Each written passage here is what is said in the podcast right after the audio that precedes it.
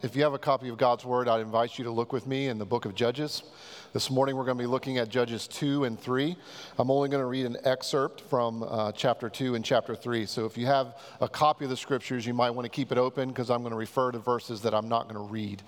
So before I do that, I wanted to say just a, a couple um, preliminary things. Uh, one is, you might remember last year we did a joint service on Maundy Thursday with Emmanuel Church, and we're going to do that again this year. So that'll be the 6th of April. So we'll be looking for details about that. And we're going to host our, this year, we're going to host at our building, and so they'll be coming here. So I hope you can look forward to that and meet some new people if you haven't met them before and celebrate communion together. Um, in advance of that, we're going to be doing a pulpit swap. Now, y'all might remember Matt and Blake because they've both preached here multiple times, um, but I've never, or Chad has never preached over there, and so they want one of us to go over there next week, and so we're going to do a pulpit swap. So, um, and let's see, I think that's it. So just know that on the front end about what's upcoming with the Maundy Thursday, and pulpit swap. Um, now let's get into Judges a little bit more. Remember that this whole year we're thinking about the Bible as a four part story. Um, if you haven't been raised in understanding the Bible as a four part story, if you have had some alternative view of the Bible, then my hunch is that has left you as if you feel as though your life, spiritually speaking, is like you're on a treadmill that you're constantly coming to the scripture, hoping to hear about what you need to do to make yourself better, uh, how you can fix yourself, how you can do what's good and stay away from what's bad. Um, it's, it's this constant sense of how can I please God and constantly coming to the scripture to say, as if the scripture is going to tell you this is what you need to do to fix yourself and please God. And it's just probably been exhausting to you. That's my hunch. And what it also leads to, not only being exhausting, is that you just feel burnout. Um, and at the end of the day, you've been exposed to a uh, really Americanized, individualized version of Christianity that's a lot about just more self help. But to come to the Bible and understand that the Bible is a four part story, that you can understand the Bible is written to give us reality in four parts creation, rebellion, redemption, and consummation. You might realize the more you get into understanding the Bible's a four part story, that instead of being exhausted, you can actually find deep joy and like hope and encouragement to live because our lives can now be centered not on self, but on God and who He is. Because after all, this four part story is God's story. The Bible is God's book, it's what He says. So that's what we're going to continue to look at this morning. That's what we're going to continue to think about this morning. And hopefully, you will find joy and hope and peace as we understand the God of the scriptures. So, listen to this Judges chapter 2. I'll read some excerpts from this chapter in chapter 3. Now, the angel of the Lord went up from Gilgal to Bochim, and he said, I brought you up from Egypt and brought you into the land that I swore to give to your fathers. I said, I will never break my covenant with you, and you shall make no covenant with the inhabitants of this land. You shall break down their altars. But you have not obeyed my voice. What is this you have done? So now I say, I will not drive them out before you, but they shall become thorns in your sides, and their God shall be a snare to you. As soon as the angel of the Lord spoke these words to all the people of Israel, the people lifted up their voices and wept. And they called the name of the place Bochim, and they sacrificed there to the Lord. And the people of Israel did what was evil in the sight of the Lord and served the Baals. And they abandoned the Lord, the God of their fathers, who had brought them out of the land of Egypt. They went after other gods from among the gods of the peoples who were around them and bowed down to them. And they provoked the Lord to anger. They abandoned the Lord and served the Baals and the Ashtaroth. So the anger of the Lord was kindled against Israel, and he gave them over to plunderers who plundered them. And he sold them into the land of their surrounding enemies, so that they could no longer withstand their enemies. Whenever they marched out, the hand of the Lord was against them for harm, as the Lord had warned, and as the Lord had sworn to them. And they were in terrible distress. Then the Lord raised up judges who saved them out of the land of those who plundered them. Yet they did not listen to their judges, for they whored after other gods and bowed down to them. They soon turned aside from the way in which their fathers had walked, who had obeyed the commandments of the Lord, and they did not do so. Whenever the Lord raised up judges for them, the Lord was with the judge, and he saved them from the hand of their enemies all the days of the judge. For the Lord was moved to pity by their groaning because of those who afflicted and oppressed them. But whenever the judge died, they turned back and were more corrupt than their fathers, going after other gods, serving them and bowing down to them. They did not drop any of their practices or their stubborn ways. And in chapter 3, now these are the nations that the Lord left to test Israel by them. That is, all in Israel who had not experienced all the wars in Canaan. It was only in order that the generations of the people of Israel might know war, to teach war to those who had not known it before. Let's pray together. Lord, we are here as your people. We are here to learn from you. We are here so that you would deal with our lives. We are here, Holy Spirit, so that you would remind us again, so we can start the week remembering that your word, O oh Lord, is truth. That we might understand who we are, that we might come to grips with that, so that you, Holy Spirit, would show us Christ. Lord Jesus, we want to see you in this passage. We want to see you in the scriptures. We want you in our lives. So we ask, Lord, that you would do this and whatever else you intend to do. Have your way with us, that you might get all glory, now and forever. Amen. Recently, I've been watching this series on Netflix called Match Point. What it does is it follows professional tennis players in their lives as they're playing the big matches all across the country and the world. Now, whether you like sports or not, it doesn't really matter. If you do like sports, there are other things that are like this, whether it's um, hard knocks or there's a golf one that's out. But what they do is they get you to understand that if you want to get into understanding professional athletes, it's way more than wins and losses. If you really want to understand what's going on, it's way more than trophies and prize money. The, this show in particular gets us well, at least me, and I would encourage you to watch it if that interests you at all. It gives you an inside look at the lives of these people so that you know what's going on in their mind and you know what's happening in their lives as they are about to play in these tournaments where there's all kinds of pressure and on and on and on. It's fascinating. I want you to understand that Judges 2 is a summary of the entire book, of the entire book. And what Judges 2 is giving us is far more than just wins and losses, far more than just the scoreboard, far more than just trophies or what you lose. Way, way more than that. God is actually inviting us in, He's giving us an inside look. He's giving us a behind the scenes glimpse of what's actually happening at a deeper level than just wins and losses. And I really want to press this home to you because here's how God could summarize the Bible. And this may be how you've heard it before. This is a, a simplistic way to say it God's told you what to do, you didn't do it. Now He's telling you this, then He says, go and do it. And if that's the way that you've heard the Bible, if that's the way you think when you come to hear sermons, you're missing out. You're missing out. Because God is always inviting us way deeper than that. Because if that's the way we view the Bible, God says this, we haven't done it, He tells us this, then He says, go do it. If that's all you hear, you'll never hear redemption. You'll never understand how you really work and what's actually going on inside of you and you'll never understand who God is. You'll just think of him as someone that just gives you marching orders and then tells you you haven't done them and then gives you some new ones and then says, go do it. And he's inviting us into something so much more, so much more deep. In other words, he's saying, Will y'all stop being so shallow? He's inviting us to, to the inside story.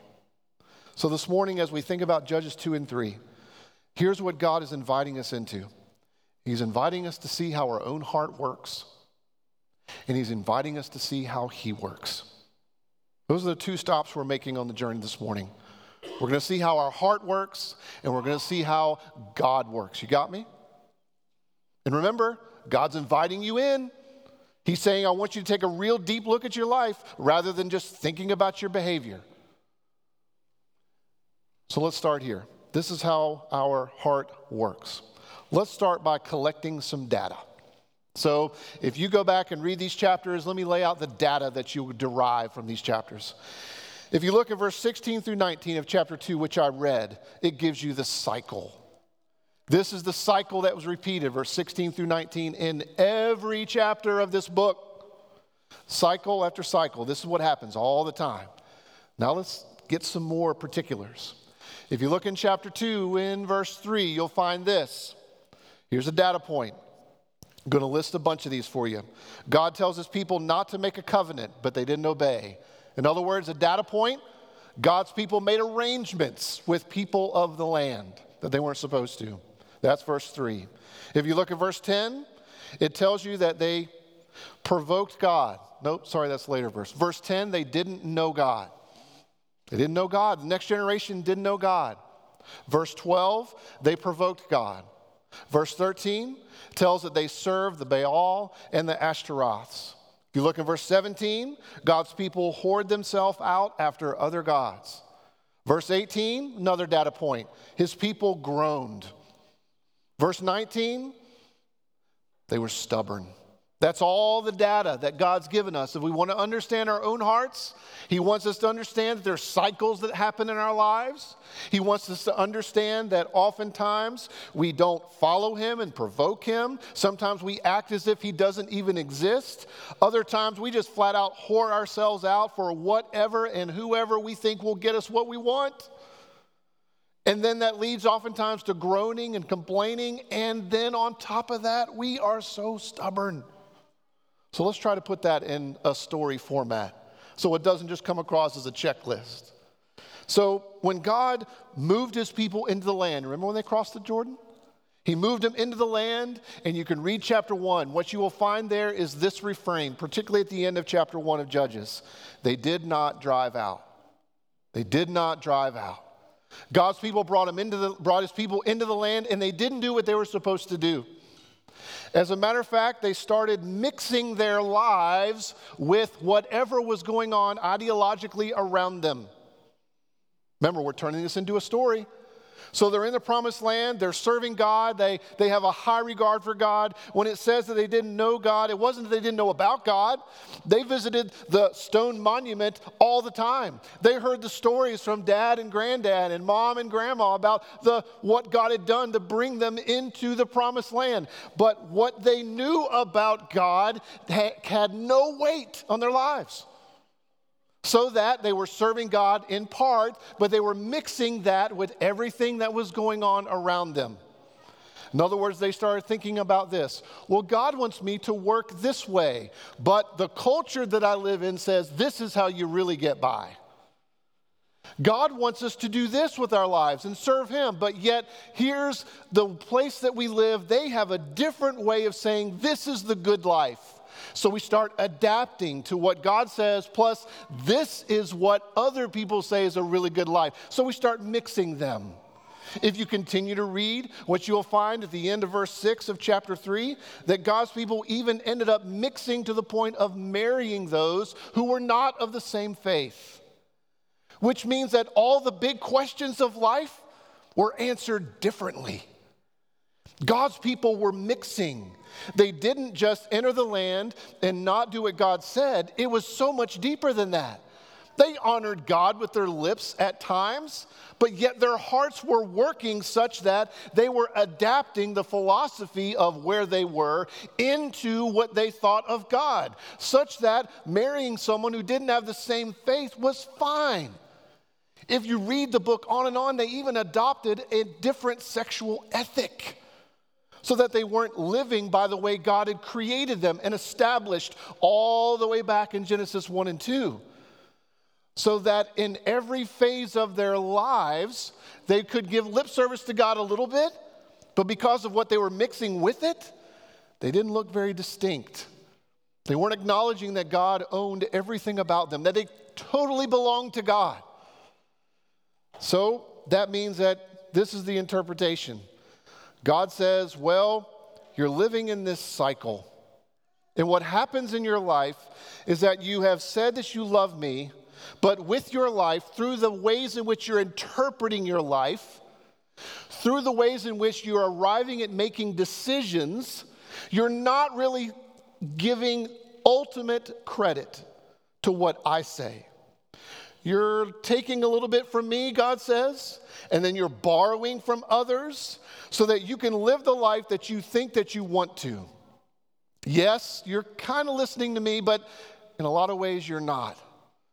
And that means that you get in this cycle so that when you start following other ways, you end up being really frustrated. You end up being oppressed. You end up being distraught.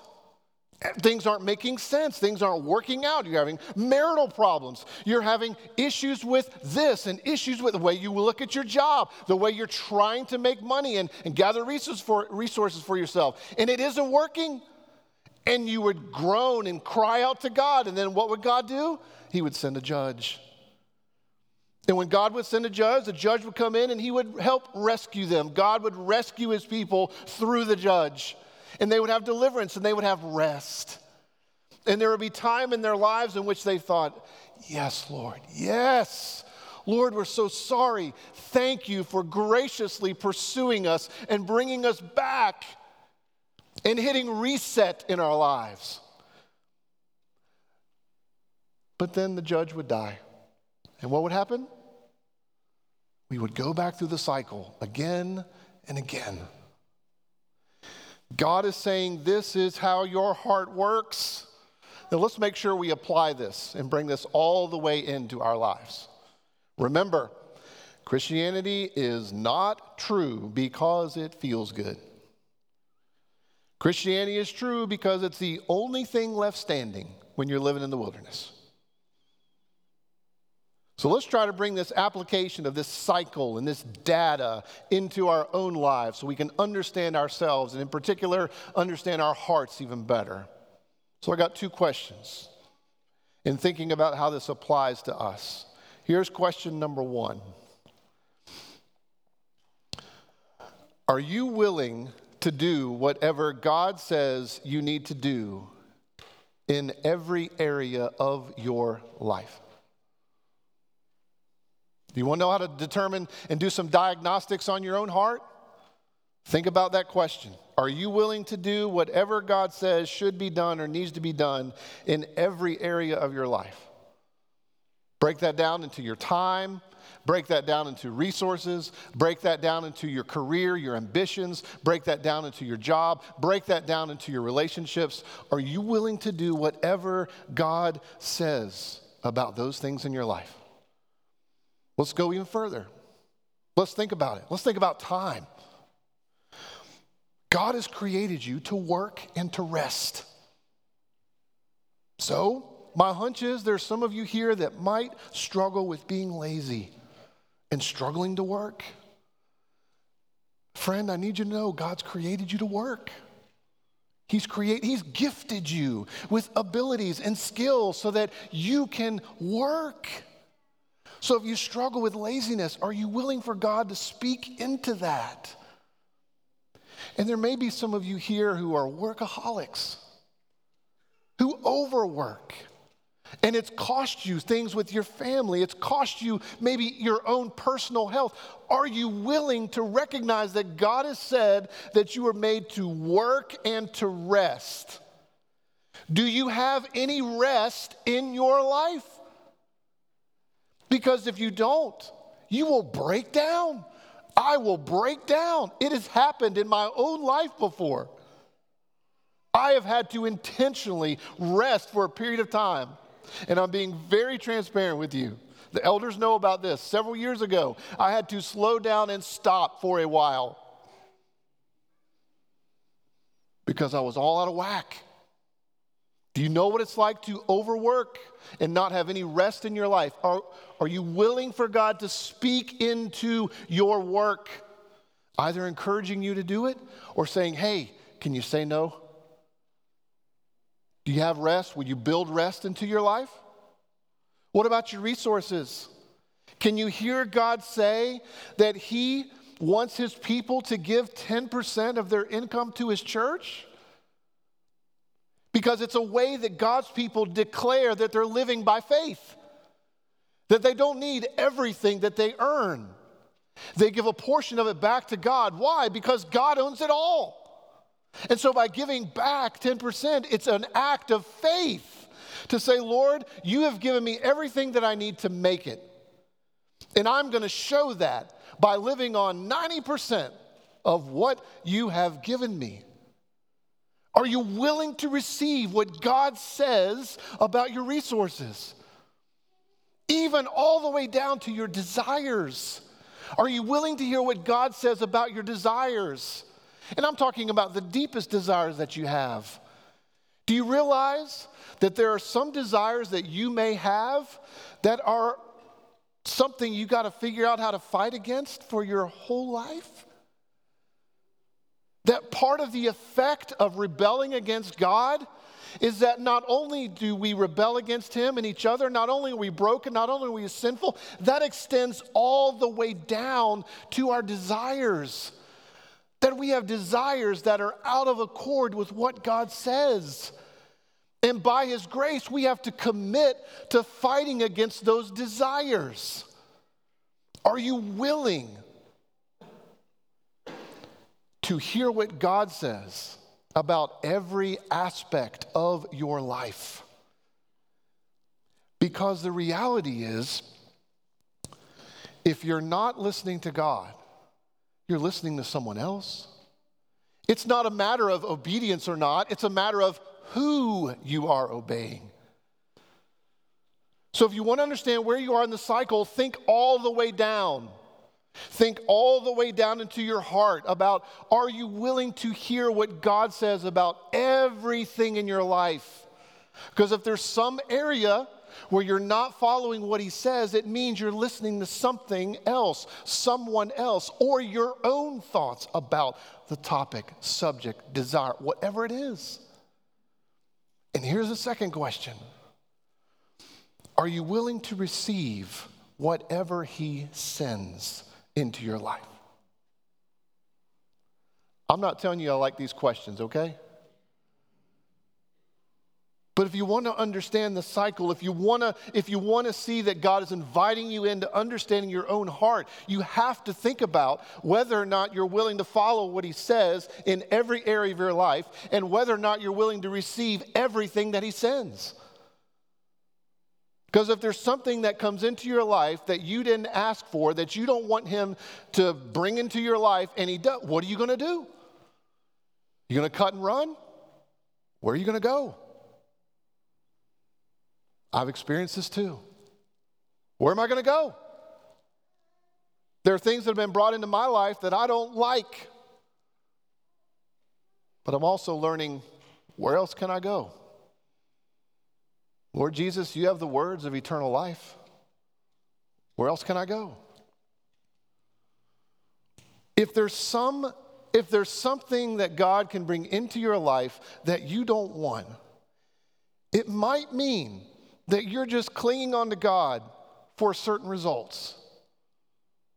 And if He brings a result into your life that you don't necessarily want, it might mean that you aren't loving God for God. But it might mean that you're loving God for what you think He can give you, what you can get.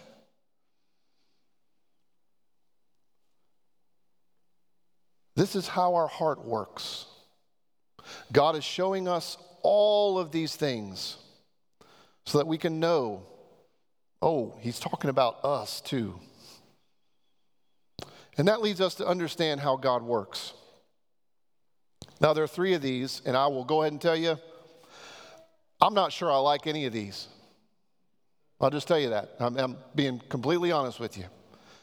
But I am learning to be thankful for them. I'm learning that. God is slowly moving me along. This is how God works. Here's number one God is always going deeper in our lives. Always. When you go back and read the first five verses of chapter 2, do you see the angel of the Lord comes to God's people? The angel of the Lord is a, a quick, kind of cryptic way to say this is the second person, person of the Trinity incarnate, pre incarnate, excuse me. This is the second person of the Trinity pursuing God's people. Here, the angel of the Lord comes to God's people. Look back at verses 1 and 2 and 3 and 4 and 5. Look at what he does. He comes to them and he says to them, Look, God has been so faithful to you. He has brought you out of the land of Egypt. Do you remember when we talked about that? That our God is so gracious, He sees that we can't save ourselves. And He hears our groanings and He hears our crying out. And He comes and He saves us and He brings us out of captivity. And He is reminding His people of that. Do you see how, how gracious I have been? You've experienced it. And then He quotes to them from Deuteronomy as if to say to them, God's word is true. When he comes to his people, he says, This is who I am, this is what I've done, and this is what I've said to you. He is pursuing his people. There is nothing new in these chapters. God is driving the truth deeper into their lives so that when they recognize that their heart is prone toward idolatry, that we are prone to mix God plus another ideology in our lives, that we can remember, oh, God is the one who saves. God is the one who gives us his word and then sees it through. He's always going deeper. He's not necessarily bringing some new truth. He's taking what you have heard and what you have known and pushing it down further into our lives through our experiences, through our rebellion, through following after other things. God doesn't leave us alone. Here's number two anger is loving. If you look back at verse 12 and verse 14 and verse 20, you'll see that God's people provoked him to anger. His wrath was kindled against them. Remember reading that? Now, it might be really hard for you to hear this. It might be really hard for you to hear that anger is loving, especially if you have grown up in a situation in which anger was always misrepresented and always misused. And if you grew up that way, that's not what God is talking about here. It also might be really hard for you to hear that anger is loving if you grew up in a situation in which no one ever told you no and then carried through with it. If you were one of those kids that grew up in a house where you knew that mom and dad said no, but oh, you could always outweight them. And you knew what you you knew that if they told you no, but you went and did this, that you could break them down. Or you knew you could just ramp up and you could break down your parents. Sound familiar? If you've never had anyone tell you no and then carry through with it, this may sound really, really difficult. And it will be because it's not an anger, it's not an anger that you've known before. This is the type of anger in which a parent sees their child doing something that is destroying themselves and it grieves them and makes them angry at what is happening to their child. That's the kind of anger that this is describing. In other words, if you had a son or a daughter or a parent or a close a family member, an uncle, a friend, if you had someone that you deeply loved and they were involved in an abusive relationship with drugs. And if you thought to yourself, eh, oh well, that's not loving.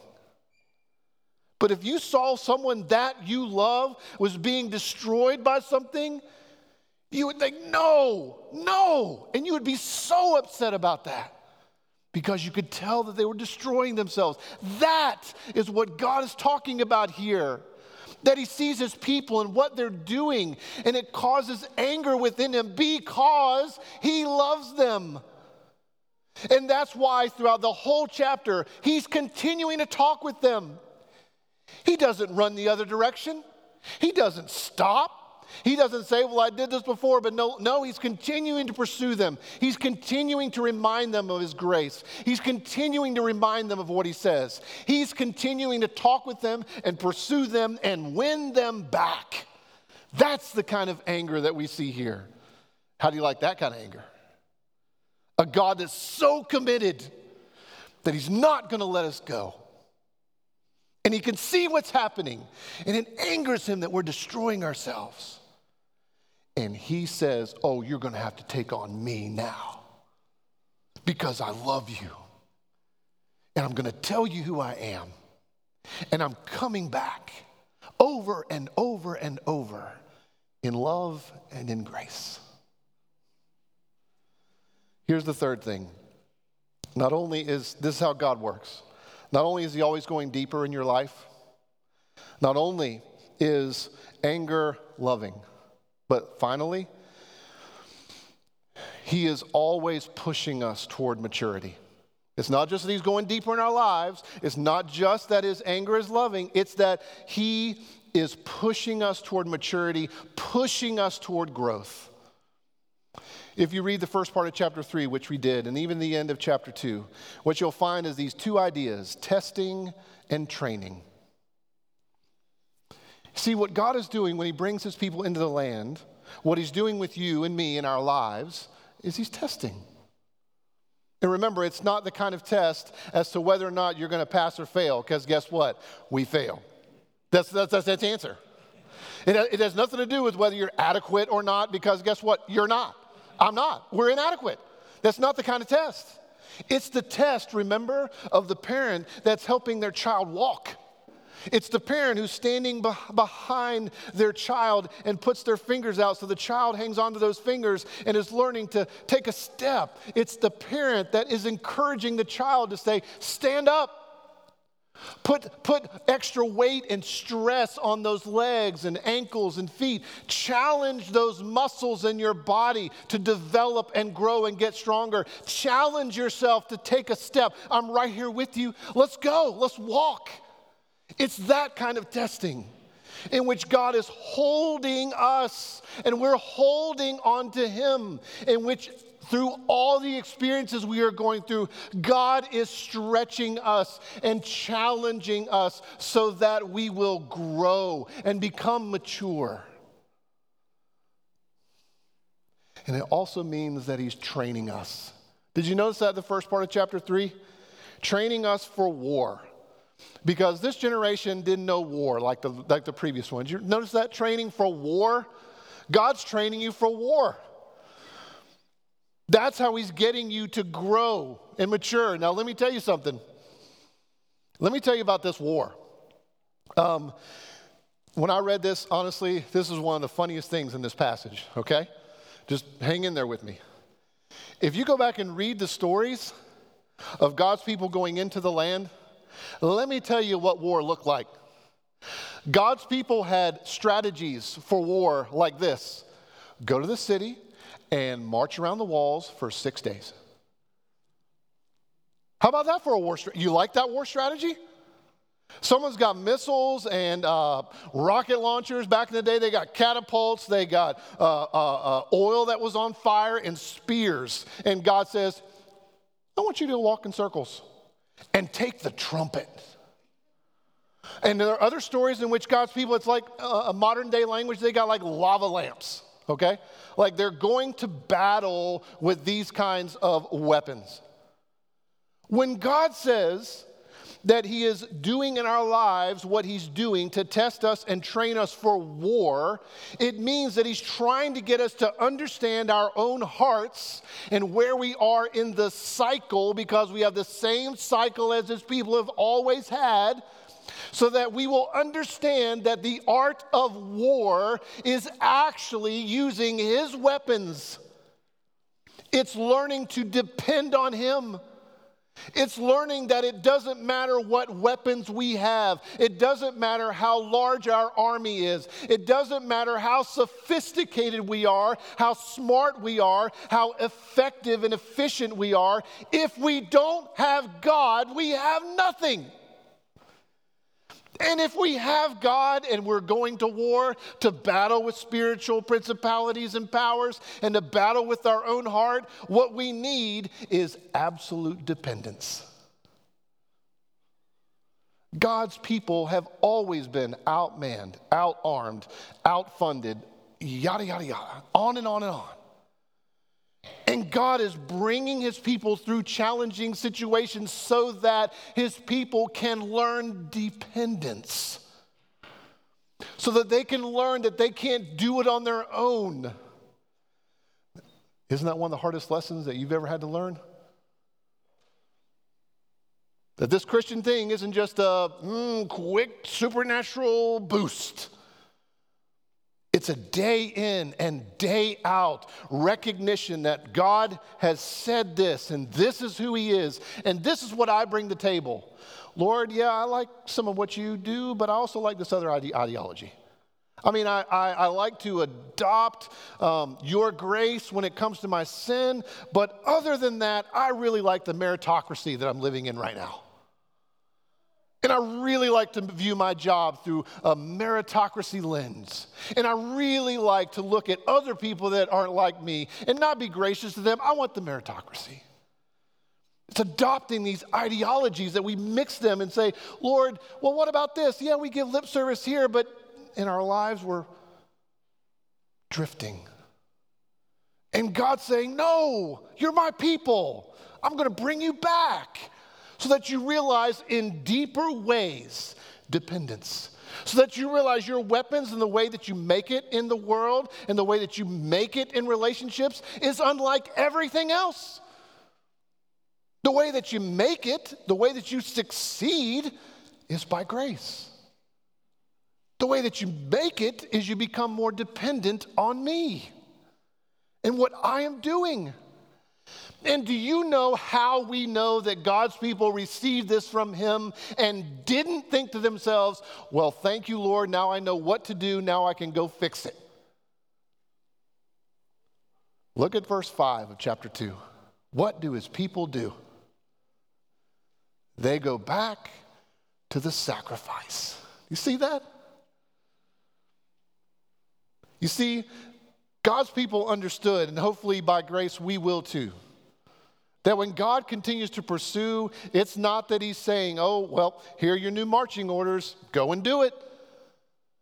God's people hear what He says, and God is so precise and He's so good in the way that He does it that when He makes a cut in our lives, He gets right to the heart and He cuts us to the heart.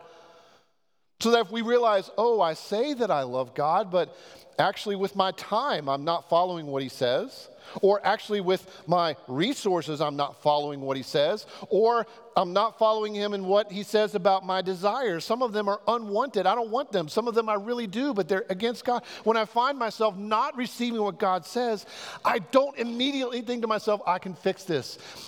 We go back to the sacrifice. God's people understood that they need something outside of themselves to come into their lives to change, to grow. Does that make sense? Beloved, what we need in our lives is more of God. What we need in our lives is more of His grace. What we need in His life in our lives is more of the gospel. It's more of the good news. It's more of how we can live from the fullness of Christ, not feeling that God is beating us down with deficit motivation, but saying, No, I've done all this for you in Jesus.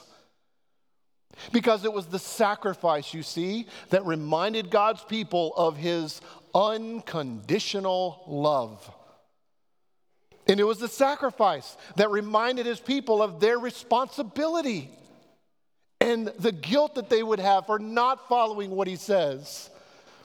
Beloved, the work of Jesus on the cross is where you get to see and observe the unconditional love of God.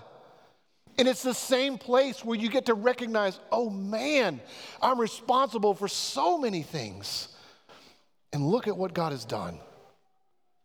The cross, the sacrifice, Jesus is where we go to understand that our relationship with God is really important and it really matters.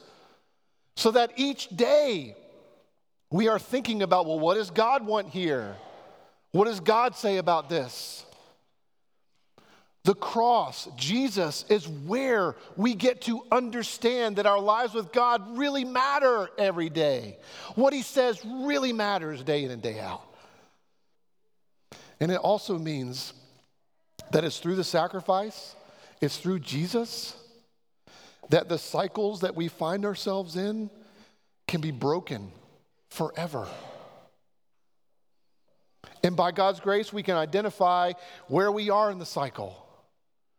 And by God's grace, we can know that because of Jesus and his work on the cross and dying for us and his work in walking out of the tomb, that we can have hope to change and grow. Because if the power to change and grow doesn't come from Christ, you'll just get more exhausted and get worn out. But to bring Christ into your life and his sacrifice into your life means that you have real hope and you have real change and growth will happen.